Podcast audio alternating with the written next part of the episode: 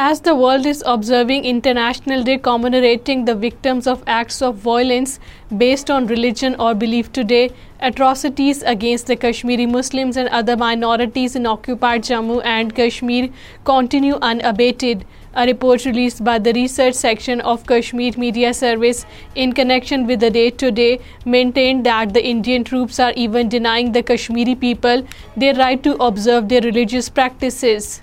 Indian forces continued cordon and search operations in different areas of the occupied Kashmir. The army and paramilitary forces conducted operations against the pro-freedom activists in different areas of Islamabad, Kulgam, Pulwama, Kupwara, Poonch and Rajouri districts. All parties, Hurriyet Conference leaders and parties have denounced the use of military and police force to suppress the people's genuine voice for their right to self-determination. APAC leaders in their separate statements deplored that nearly 1 million Indian occupation forces were patrolling the roads and streets of occupied Kashmir had utterly failed to block the legitimate right to self-determination.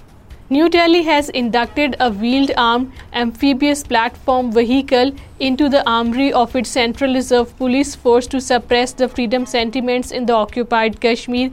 WHAP is an 8x8 vehicle that is jointly built by its Defence Research and Development Organisation. At least 6 residential houses were gutted in an incident of fire in the Sopor area. The incident took place when a massive fire engulfed the Shahbad area of the town. There was no loss of life. The fire has rendered more than 6 families homeless, while a man was found hanging in an orchard in Zainapura area of the South Kashmir's Chopian district on Tuesday. The police have taken cognizance of the matter leadership of National Conference and People's Democratic Party, while giving a shut-up call to India over the induction of Mushal Malik, the wife of Mohammad Yassin Malik, in the federal cabinet as an internal matter of Pakistan, and said that New Delhi should be least bothered about the matter.